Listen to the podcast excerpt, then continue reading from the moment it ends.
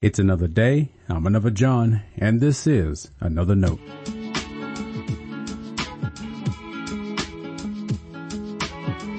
Today's edition of Another Note is titled, What to Do with Pain.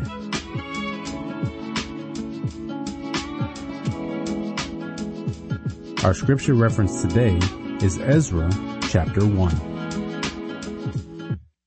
As always, may the Lord add a blessing to the reading and hearing of His holy word.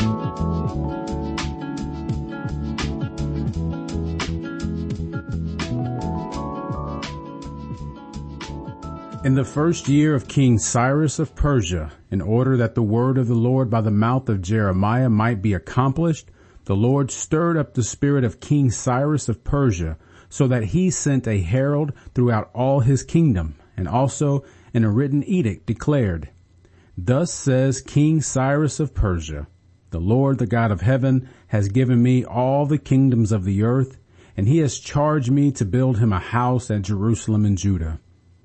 Any of those among you who are of his people, may their God be with them, are now permitted to go up to Jerusalem in Judah and rebuild the house of the Lord, the God of Israel. He is the God who is in Jerusalem, and let all survivors in whatever place they reside be assisted by the people of their place with silver and gold, with goods and with animals, besides free will offerings for the house of God in Jerusalem. The heads of the families of Judah and Benjamin and the priests and the Levites, everyone whose spirit God had stirred, got ready to go up and rebuild the house of the Lord in Jerusalem. All their neighbors aided them with silver vessels, with gold, with goods, with animals, and with valuable gifts, besides all that was freely offered. King Cyrus himself brought out the vessels of the house of the Lord that Nebuchadnezzar had carried away from Jerusalem and placed in the house of his gods. King Cyrus of Persia had them released into the charge of Mithredath, the treasurer, who counted them out to Sheshbazzar, the prince of Judah. And this was the inventory, gold basins 30, silver basins 1000, knives 29, gold bowls 30, other silver bowls 410, other vessels 100, the total of the gold and silver vessels was 5,400. All these Sheshbazzar brought up when the exiles were brought up from Babylonia to Jerusalem. This is the word of our Lord. Thanks be to God.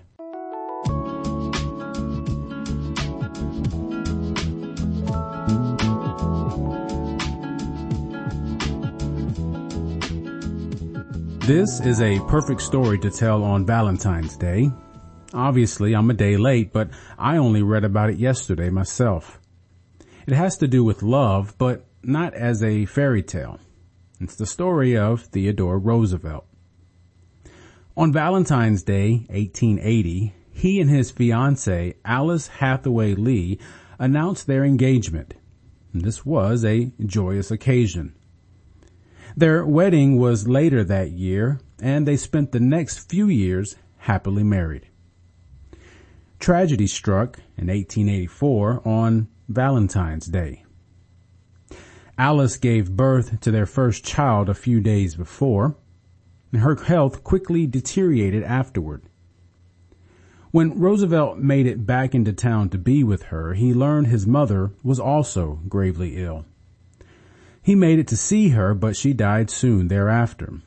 Within a few hours, Alice also died. He marked the day in his diary by drawing a big X and wrote, the light has gone out of my life. I can't imagine the pain of such an experience, whether it would have been on Valentine's Day or any other day.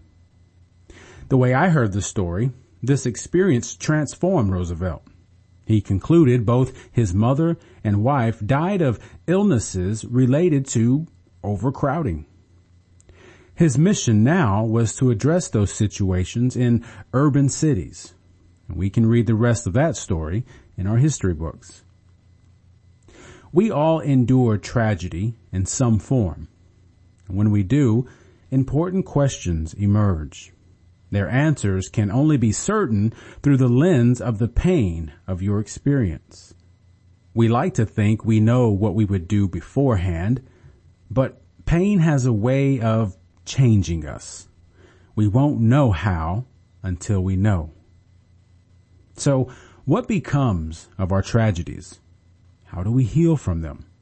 What parts of our lives go back to normal?